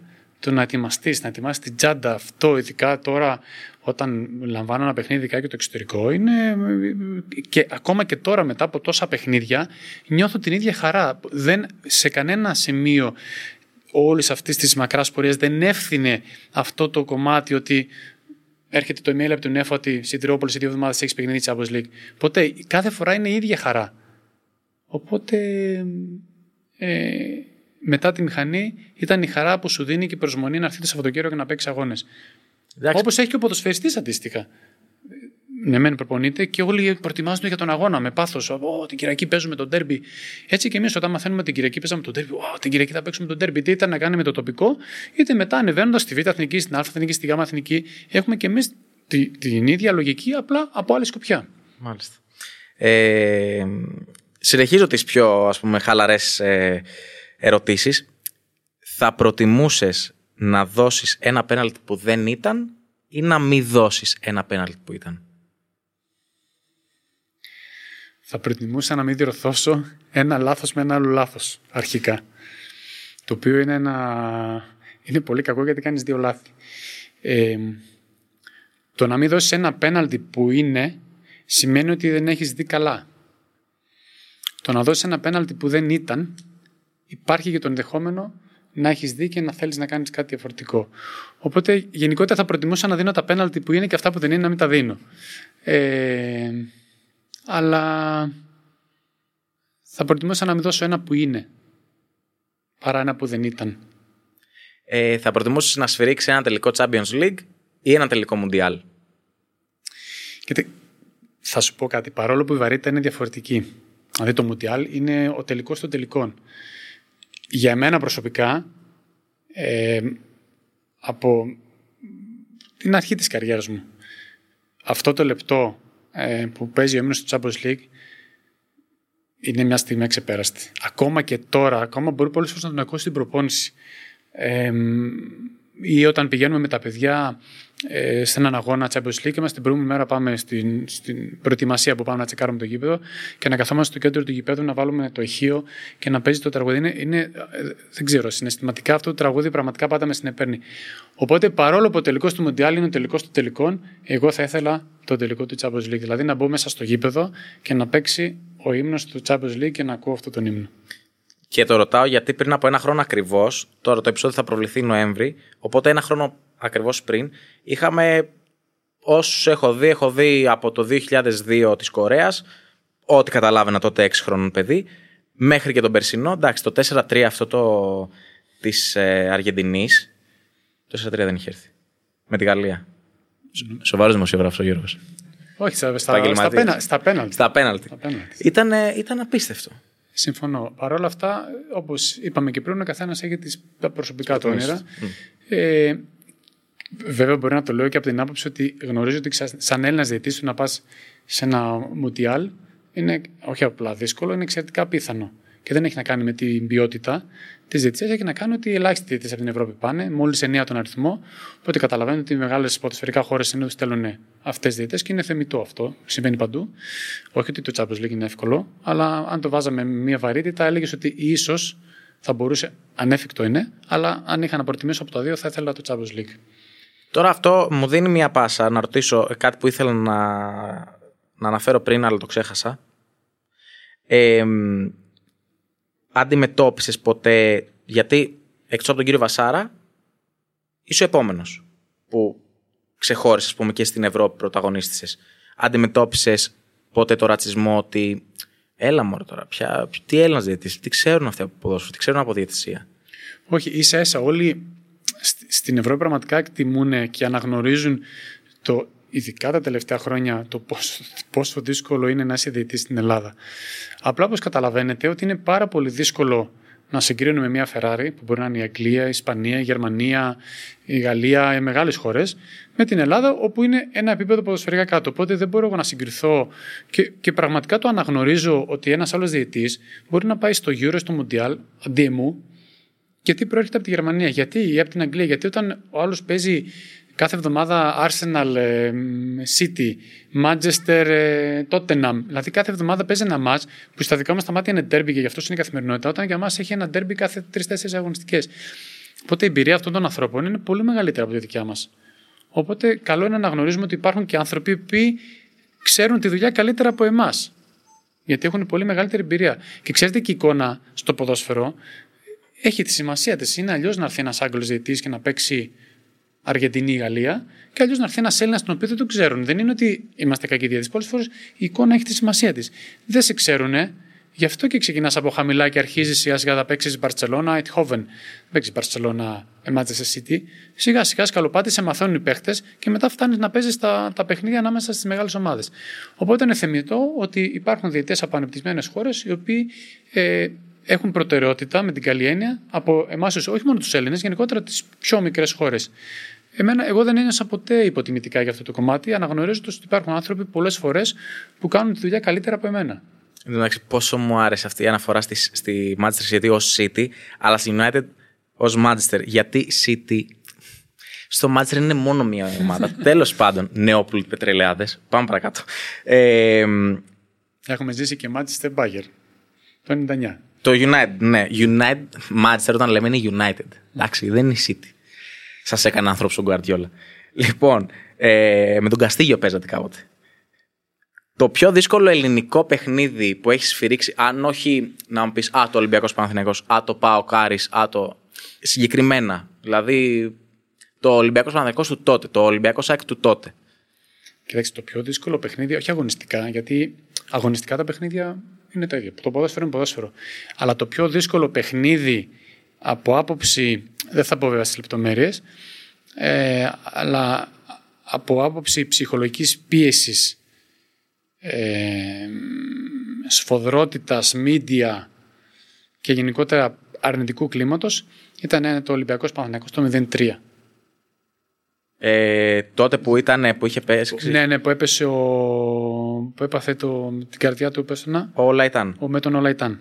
Αυτό, αυτό πραγματικά από άψη Όχι, φοβερό. πέσει ο Καπίνο νομίζω πρώτο από όλους. Ε, Ποιος έπεσε ε, τέρμα στο Παναθηναϊκό. Νομίζω, τότε; ναι, ναι. Αυτό δηλαδή, το, εκείνο ήταν το πιο δύσκολο παιχνίδι, όχι αγωνιστικά.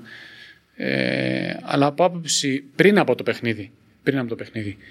Ε, Ήταν και μια περίοδος τότε ο Ολυμπιακός είχε βάλει δύο στη Manchester United. Ήταν ακριβώς την προηγούμενη Ναι. Τετάρτη. Ναι. Τρίτη Τετάρτη είχε Champions League Ολυμπιακός, κέρδισε τότε τη United. Τη Manchester, μην ε, παρεκτρεπόμαστε. Σωστό. Και μετά έπεσε με τον Παθηναϊκό και έχασε 3-0. Δηλαδή οι προσδοκίες ήταν διαφορετικές τότε. Ε, και τελικά, αλλά το παιχνίδι, όχι, δεν ήταν δύσκολο το αγωνιστικό κομμάτι. Το αγωνιστικό κομμάτι ήταν ε, σχετικά εύκολο. Ε, αλλά ο- το, το κλίμα που υπήρξε πριν ε, γενικότερα ήταν πάρα πολύ δύσκολο. Αυτό που συνέβη με τον Ολαϊτάν, δηλαδή ε, δεν έχω παρακολουθήσει, δηλαδή δεν ξέρω όλους τους αγώνες που έχεις φρίξει όλη αυτή την καριέρα λίμωνο. Ε, κάτι ανάλογο σου έχει συμβεί. Δηλαδή τώρα να, να συμβεί κάτι που λες ο άνθρωπος πρέπει να φύγει. Ε, τύπου ο Έριξεν τότε με τον αγώνα με τη Φιλανδία στο. Όχι, δεν μου έχει τύχει κάτι. Βέβαια τώρα έχουν αλλάξει πάρα πολύ τα πρωτόκολλα. Ε, ο διαιτή δεν συμμετέχει καθόλου τώρα και αφήνει τους γιατρούς για όση ώρα χρειαστούν. Βέβαια ο κόσμος γκρινιάζει, αλλά δεν είναι δουλειά του διαιτή. Αν κάποιος έχει χτυπήσει το κεφάλι ή υπάρχει ένα μεγάλο πρόβλημα, οι, οι γιατροί είναι αυτοί όσο χρόνο και να τους πάρει. Όσο χρόνο και να τους πάρει. Και αυτοί είναι που αποφασίζουν και έχουν το τελικό λόγο, ούτε καν ο προπονητής. Ο γιατρός, αν θα πρέπει να αλλάχθεί ή να φύγει ένας παίκτης από το, από το γήπεδο. Ε, επανέρχομαι στην προηγούμενη ερώτηση, επειδή έκανα την ερώτηση για το, ελλην- για το ελληνικό πρωτάθλημα. Το πιο δύσκολο γενικότερα παιχνίδι που έχεις σφυρίξει; Και ευρωπαϊκό έτσι, γι' αυτό το βγάζω λίγο από την ελληνική πραγματικότητα. Ευρωπαϊκό απόψη εννοείς δυναμικότητας, εννοείς ε, αγωνιστικά δύσκολο.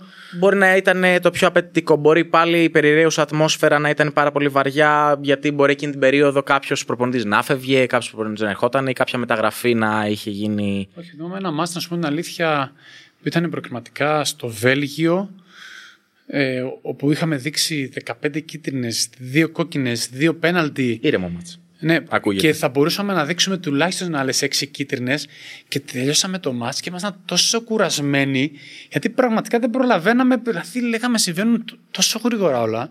Ενώ σαν μάτς ήταν προκριματικά όταν ήμουν νέος. Γιατί σου είπα μετά, όσο ανεβαίνεις, ε, υπάρχει τε- σοβαρή προετοιμασία. Πας στα παιχνίδια, έχουμε τόσα πια ε, εργαλεία να προετοιμάσουμε τα παιχνίδια μας, όπου και τα τελευταία χρόνια με το VR πια έχουν, έχει ε, διευκολυνθεί η κατάσταση πάρα πολύ. Το πιο σκληρό γήπεδο που έχεις πάει; Σκληρό γήπεδο. Όλα τα ελληνικά γήπεδα είναι σκληρά, όλα. Και χαίρομαι, να σου πω την αλήθεια, χαίρομαι γι' αυτό. Χαίρομαι να πηγαίνω στα μεγάλα γήπεδα, να παίζω και να είναι γεμάτα. Αυτό, αυτό θέλουμε κι εμείς. Δηλαδή, και σαν διαιτητής και σαν άνθρωπος, αυτό θέλεις. Να πας να είναι γεμάτο το γήπεδο και να πραγματικά σε κινεί ο κόσμος να γίνεις καλύτερος αγωνιστικά, να τρέξεις, να αποδώσεις, να είσαι κοντά, να δείξεις ότι με δίπλα του φύζου, ρε παιδιά, είμαι κοντά, μα το είδα καλά. Άρα, ε, επί εποχής COVID, ε, τότε την πολύ δύσκολη περίοδο ήταν ε, μούφα. Να το πούμε. Εδώ ήμουν τέταρτος σε τελικό Europa League και ήταν άδειο το γήπεδο. Πραγματικά. όχι, στο, ε, όχι στο Αζερμπαϊ. Όχι. Όχι στο, στην κολονία. Ναι. Στην κολονία. Άδειο γήπεδο. Δηλαδή λες ότι και κατάρθωσα να πάω σε ένα τελικό, έστω Europa League, έστω αναπληρωματικός διαιτητής που ήταν η τιμή τεράστια. Ε, και ήταν ένα άδειο γήπεδο. Ήταν πολύ λυπηρό. Εντάξει, ε, εν τέλει, εγώ καταλαβαίνω, επειδή πρώτη φορά μιλάω τόσο πολύ ε, με έναν διαιτητή, ε, ότι αυτή είναι η μαγεία του ποδοσφαίρου, ότι επηρεάζεται από πάρα πολλά πράγματα. Επηρεάζεται, όχι με την κακή έννοια, επηρεάζεται, ε, αποτελείται από πάρα πολλά πράγματα. Οι οπαδοί παίζουν το ρόλο τους. Κακά τα ψέματα. Η ατμόσφαιρα που Παίζουν δημιουργούν. το πιο- νομίζω το πιο σημαντικό ρόλο. Γι' αυτό και έχουμε και τα εντός και τα εκτός έδρας παιχνίδια. Ιδάλω δεν θα τα είχαμε, θα παίζουμε στο δεύτερο γήπεδο. Αυτό που λένε η έδρα έχει τη σημασία της. Και δεν έχει τόσο δόσο ο διαιτή θα σφυρίξει κάτι παραπάνω. Αλλά έχει τη σημασία τους για τον κόσμο, την πίεση που ασκεί ο κόσμος στην αντίπαλη. Θυμάμαι ένα παιχνίδι στην Τουρκία, δεν ξέρω αν. Ε, νομίζω ήταν Μπεσίκτας, δεν ξέρω αν το θυμάστε, όπου υπήρξαν ποδοσφαιριστές οι οποίοι ε, ζήτησαν αναγκαστική αλλαγή. Δεν θυμάμαι τώρα ποιο μάτι ήταν. Από τη- τεράστια πίεση η Γαλατά Σαρά ήταν η Μπεσίκτας. Ε, και, και παίχτες μεγάλης αξίας, νομίζω ότι ήταν από τη Γερμανία, Μπεσίκτας κάτι. Ε, και υπήρξε ποδοσφαιριστής όπου δεν άντεξε την πίεση και το θόρυβο και ζήτησε στα πρώτα λεπτά αναγκαστική αλλαγή, όχι γιατί είχε κάτι, γιατί δεν άντυχε αυτό το ψυχολογικό, την ψυχολογική πίεση που ασκούσαν οι, οι φίλαθλοι στον αγώνα μέσα. Ε, και τελειώνω σιγά σιγά με δύο ερωτησούλες. Νούμερο ένα. Ποιον παίκτη, γιατί εντάξει η επαφή με τους παίκτες είναι άμεση. Ποιον παίκτη ήξερες ότι θα σφυρίξω σε μία εβδομάδα και σου είχε προκληθεί ένα δέος, α, να τον γνωρίσω από κοντά, να τον δω, να... Και δέος με κανέναν. Από την άποψη ότι τους αντιμετωπίζω όλους με, με ίσες αποστάσεις. Όμως προφανώς όταν είδα παίχτες βεληνικούς Μέση, Ρονάλτο, Νεϊμάρ, Εμπαπέ και πάει λέγοντας, προφανώς ένα λαϊκό παιδί, ένα παιδί από την Ελλάδα που είμαι εγώ και ήμουνα ανάμεσα σε αυτούς τους παίχτες, στο τέλος νιώθεις το δέος και λες «Θεέ μου τα κατάφερα». Βρέθηκα, τους είδα. Άγγιξα, πήρα κομμάτι από την πίτα. Μετά τον αγώνα, κατά τη διάρκεια του παιχνιδιού, τόσο μεγάλο δέος αλήθεια δεν νιώθω γιατί έχω και το άγχος του παιχνιδιού. Αλλά μετά κάνοντας ένα flashback λέω μέσα μου τι έζησε σήμερα, σε ποιο γήπεδο βρέθηκες, αυτό περισσότερο. Αλλά... Δέος όχι. Δε, σου είπα, ε, ε, νιώθω αυτό. Σου είπα, μέχρι να φτάσω είναι η διαδικασία γιατί και εμείς έχουμε το άγχος να πάμε καλά. Οπότε μόλις έρχεσαι και πάει καλά το παιχνίδι και χαλαρώνεις και πίνεις και ένα ποτήρι κρασί μετά με τα παιδιά και λες: Μπράβο, ρε παιδιά, τα καταφέραμε σήμερα. Και μετά ανατρέχεις και λες: Wow, τι ήταν αυτό σήμερα. Θέλω να πω ότι δεν αντιλαμβάνεσαι. Θα κάνει ο Μέση μια τρίπλα ή ο Νεϊμάρ ή ο Εμπαπέ θα κάνει ένα ωραίο σουτ. Εκείνη την ώρα δεν το αντιλαμβάνεσαι τι γκολάρα έχει βάλει. Το αντιλαμβάνομαι και δεν ανάγκη να είναι και ο Μέσι. Μπορεί να το κάνει ένας ποδοσφαιριστής στη Super League, δηλαδή υπάρχουν γκολ ας πούμε στη Super League που έχουν μπει και λέω από μέσα μου: Πω, πω, τι έβαλε ρε παιδιά. Το λέω γιατί και εμένα μου αρέσει το ποδόσφαιρο, δηλαδή μου αρέσουν τα ωραία γκολ, ε, μου αρέσουν οι ωραίες ενέργειες. Το λέω από μέσα μου. Αλλά δεν, έχει, δεν ανάγκη να είναι ο Μέσι. Προφανώς ο Μέσι πιθανότητα θα το κάνει. έχει πιο εύκολο. ναι, θα κάνει κάτι παραπάνω, OK. Okay. Ε, αλλά το λέω και για, για οτιδήποτε όμορφο δω μέσα σε έναν αγώνα που το συζητάμε τα παιδιά την ώρα του αγώνα. Πω, πω, τι έβαλε αυτός, τι έκανε. Εντάξει, δεν είναι κακό. Και εμείς ε, δεν έχει να κάνει ούτε με τις ομάδες, ούτε έχει να κάνει με μια ενέργεια ενός ανθρώπου, ο οποίος τη δούλεψε τόσο πολύ πιθανότητα στην προπόνηση και του βγήκε στο γήπεδο και ε, είναι άξια θαυμασμού. Έχει υπάρξει κάποιο ματ που να είπες ήθελα να με ορίσουν εκεί πέρα, ρε Πολλά. Καλά, εκτός από τα προφανή τους τελικούς Champions League τώρα. Δεν έγινε τελικός. Δηλαδή έχει παιχνίδια. Ε, γιατί εμείς συνήθως όταν λαμβάνουμε τον ορισμό του αγώνα, ε, μας ενημερώνουν ότι την τάδε ημερομηνία θα παίξεις. Οπότε, okay, κάνουμε μια προετοιμασία στο μυαλό μας και βλέπουμε τι παιχνίδια έχει την ημέρα. Ε, αυτά. Και έλεγα, θα ήθελα να πάω σε ένα μάτι σαν και αυτό. Πολλά παιχνίδια. Τις περισσότερες φορές απογοητεύομαι, βέβαια, δεν πάω. Αλλά παρόλα αυτά νιώθω χαρούμενος και με αυτά που πάω. Τώρα θα κλείσω ε, λέγοντας σου κάποια χαρακτηριστικά, κάποιους επιθετικούς προσδιορισμούς για τους ποδοσφαιριστές και εσύ θέλω να μου πεις ποιο είναι το όνομα που σου έχετε πρώτο πρώτο στο μυαλό. Έλληνες, ξένοι δεν έχει σημασία. Λοιπόν, ποιος είναι ο πιο σκληρός παίχτης που έχεις ε, δει; Από άψη τάκλιν, από άψη βιαιότητα στο γήπεδο; Σκληρός. Unfair. Δηλαδή να, να μην τον νοιάζει, να παίζει στα όρια της κόκκινης. Στα ώρα της κόκκινης νομίζω ότι δεν έχω δει ποτέ κανέναν. Περισσότεροι δεν έχω βγάλει και πολλές κόκκινες. Δηλαδή νομίζω ότι για σκληρό μαρκάρισμα τόσα χρόνια αν έχω βγάλει μία και αν μία μπορεί μία. Δεν μου έχει τύχει κάποιος τόσο πολύ σκληρός. Ε, στα όρια της αγένειας που έχουν υπάρξει πολλοί ποδοσφαιριστές και περισσότερο, όχι οι έμπειροι ποδοσφαιριστές, οι οποίοι έχουν γαλουχηθεί, έχουν ψηθεί, με τα χρόνια καταλαβαίνουν και πώς να συμπεριφερθούν. Γιατί το να είσαι αγενής ένα διαιτητή, μόνο χαμένος βγαίνεις. Αλλά περισσότερο η νέα γενιά πολλές φορές ε, δεν πατάει στη γη ε, και νομίζω ότι μπορεί να αντιμετωπίζει ένα διαιτητή ε, με έναν τρόπο ότι, OK, okay, εμείς είμαστε, γιατί εμείς είμαστε ποδοσφαιριστές, ε, εμείς είμαστε τα μεγάλα ονόματα, εμείς είμαστε παίρνουμε τα εκατομμύρια και εσύ, κύριε Διτάκο, οφείλεις να είσαι με το κεφάλι. Ε, αυτό είναι, συγκεκριμένα ονόματα δεν έχω να σας πω. Ε, Ούτε α... για αυτούς τους αλαζόνες, γιατί είναι το επόμενο χαρακτηριστικό. Έτσι, ο αλαζόνας που θα σου πει Ελά, εντάξει, βγάλει την κίτρινη και πήγαινε να κάνει δουλειά. Κοίταξε, θα σου πω καλό δεν είναι άλλο ονόματα.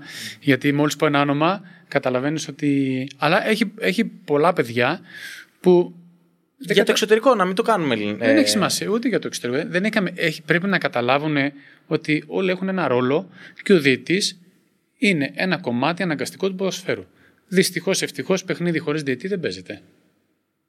Οπότε πρέπει ο διαιτή να σέβεται τους ποδοσφαιριστές πρωτίστως, γιατί και οι διαιτητές, οι οποίοι είναι είτε αλαζόνες, τη μιλάνε άσχημα, θα τις περιβάλλονται σωστά, έχοντας πάρει μια εξουσία στα χέρια τους και σου λένε ότι εμείς είμαστε οι άρχοντες του αγώνα. Ο άρχοντα του αγώνα δεν έχει να κάνει με την εξουσία και με ένα, ήταν ένας χαρακτηρισμός που δόθηκε στους διαιτητές από παλιά, αλλά δεν έχει να κάνει με την εξουσία και την αλαζονία.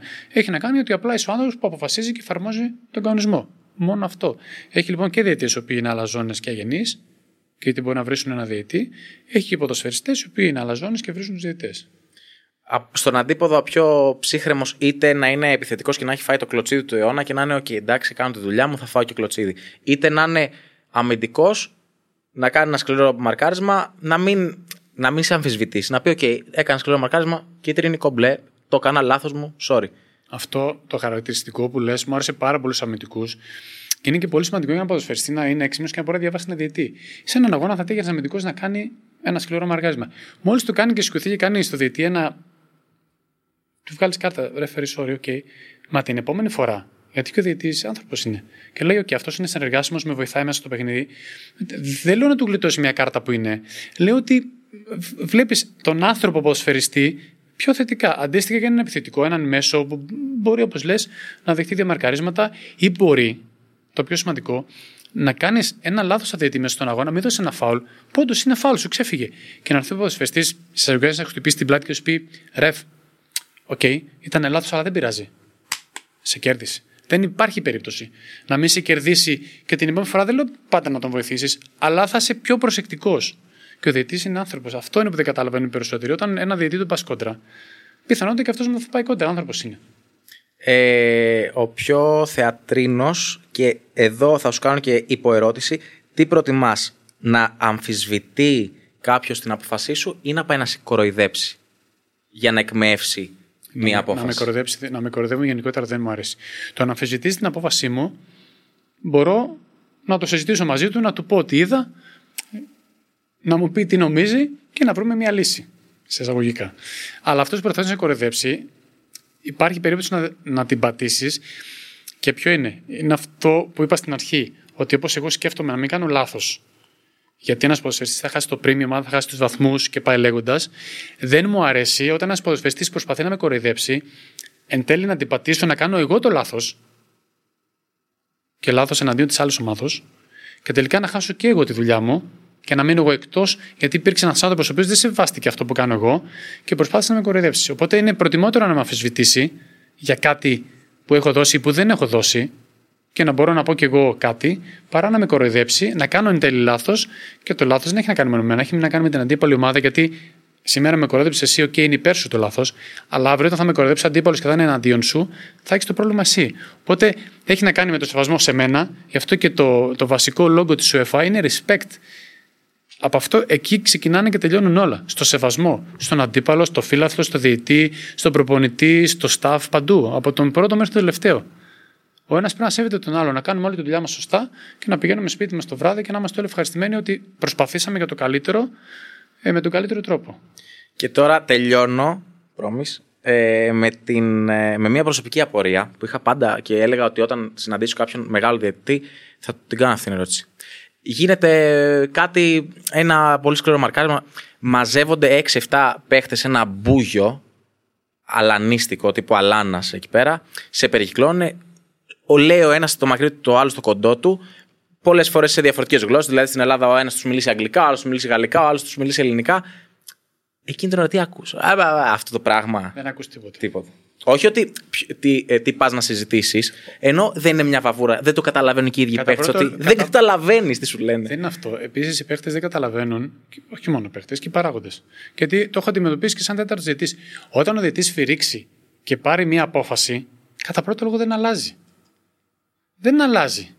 Αν έχει αποφασίσει να βγάλει και την κάρτα ή να μην βγάλει και την κάρτα, όσο και να φωνάζουν, δεν θα αλλάξει αυτό το πράγμα. Θα αλλάξει μόνο αν είναι ένα σοβαρό λάθος και θα αλλάξει μέσω του VR. Αν λοιπόν ένας διαιτητής έχει δει ένα φάουλ, γιατί στον αγώνα μέσα έχει και πάρα πολλά φάουλ και πάρα πολλές κάρτες. Καλός διαιτητής είναι αυτός όχι που παίρνει τον κανονισμό και πάει by the book, γιατί το management του παιχνιδιού, τώρα πια σήμερα ο διαιτητής είναι ένας manager στο παιχνίδι μέσα, γιατί στο παιχνίδι συμβαίνουν πολλά πράγματα. Το θέμα είναι πώς θα μανατζάρεις το παιχνίδι με τέτοιο τρόπο, έτσι ώστε όταν τελειώσει το παιχνίδι να είναι όλα καλά. Άρα λοιπόν μπορεί να αποφύγεις μια κίτρινη κάρτα γιατί έχει, θα έχει θετικό αντίκτυπο στη ροή του παιχνιδιού, παρά να βγάλεις μια κίτρινη κάρτα η οποία εν τέλει θα σε κάνει να χάσεις το παιχνίδι. Οπότε, όσο και να έρχονται, αυτό λέγεται mobbing στην, στη, στην ποδοσφαιρική ορολογία και η UEFA είναι εναντίον και οι οδηγίες είναι ότι όταν ένας διαιτή περικυκλώνεται, τουλάχιστον ένας ποδοσφαιριστής πρέπει να παρατηρείται με κίτρινη κάρτα. Τουλάχιστον ένας. Και συνεχίζουμε ανάλογα το, πώς, το πόσο πολύ πιέζει το διαιτητής για να πάρει μια απόφαση. Είναι ομάδες που το κάνουν με σύστημα. Ότι με το που σφυρίζει. Ναι, με, ναι, με, με το που σφυρίζει ο διαιτητής πέφτουν 5-6 πάνω του ειδικά όταν είναι μια διαφορούμενη απόφαση κίτρινη-κόκκινη, να τον πιέσουν να βγάλει ας πούμε, κόκκινη κάρτα αντί για κίτρινη. Είναι, είναι σύστημα. Αλλά νομίζω ότι ο διαιτητής, όπως δεν ακούει και τους φιλάθλους. Ο κάθε φιλάθλος νομίζω ότι αν βρεις ένα διαιτητή, ο διαιτητής ακούει διαιτητής απλά ακούει μια βαβούρα από κάτω. Τόσο πολύ κόσμο που δεν ακούει τίποτα. Τάσο, σε ευχαριστώ πάρα πάρα πάρα πολύ για την ε, πολύ όμορφη κουβέντα μας ε, και για την ταλαιπωρία που γιατί έχεις και το χέρι τώρα πρόσφατα εχειρισμένο. Ε, να ευχηθώ κάθε καλό πλέον από τώρα, από τις επόμενες εβδομάδες, θα είσαι ο μακροβιότερος Έλληνας διαιτητής στην Α Εθνική. Ξεπερνάς το ρεκόρ των 14 ετών του ε, κ. Βασάρα. Ε, και ελπίζω να ήταν εξίσου ενδιαφέρουσα και για σένα η συνέντευξη. Ήταν πάρα πολύ. Ευχαριστώ και ελπίζω, όπως είπαμε πριν, να πάω στο γύρο και να κάνουμε μια καινούρια έχοντας ε, πάει στο γύρο και απαντώντας στην ερώτησή σου αν έχω ολοκληρώσει όλο με το όνειρο δεσμεύεσαι ότι. Α, πρώτα ο Θεός, όταν γίνει. Θα έρθω να μην έχω κάνει εγχείρηση τότε, να είμαι πιο υγιής. Δεσμεύομαι, δεν υπάρχει κανένα πρόβλημα. Χάρηκα πάρα πολύ. Η αλήθεια είναι ότι πρώτη φορά κάνω κάτι παρόμοιο. Ενώ έχω δώσει πάρα πολλές συνέντευξει, αλλά τέτοιου είδους συνέντευξη δεν έχω δώσει ποτέ και ευχαριστήθηκα πάρα πολύ. Γιατί ευχαριστήθηκα την αμεσότητα ε, και όχι τόσο το στημένο. Η ερώτηση απαντά με ένα, δύο, τρία, τέσσερα, πέντε. Ευχαριστώ λοιπόν και εγώ για τη χαρά την τιμή που βρέθηκα ανάμεσά σας. Τιμή μου να βρίσκομαι στο Athens Voice και ελπίζω να τα ξαναπούμε σύντομα. Μακάρι πρώτα Θεός. Αυτό ήταν και το έκτο επεισόδιο της δεύτερης σεζόν της εκπομπής Προμενάδα του νέου αθλητικού podcast Athens Voice. Είμαι ο Γιώργος Ψύχας και ραντεβού στο επόμενο επεισόδιο.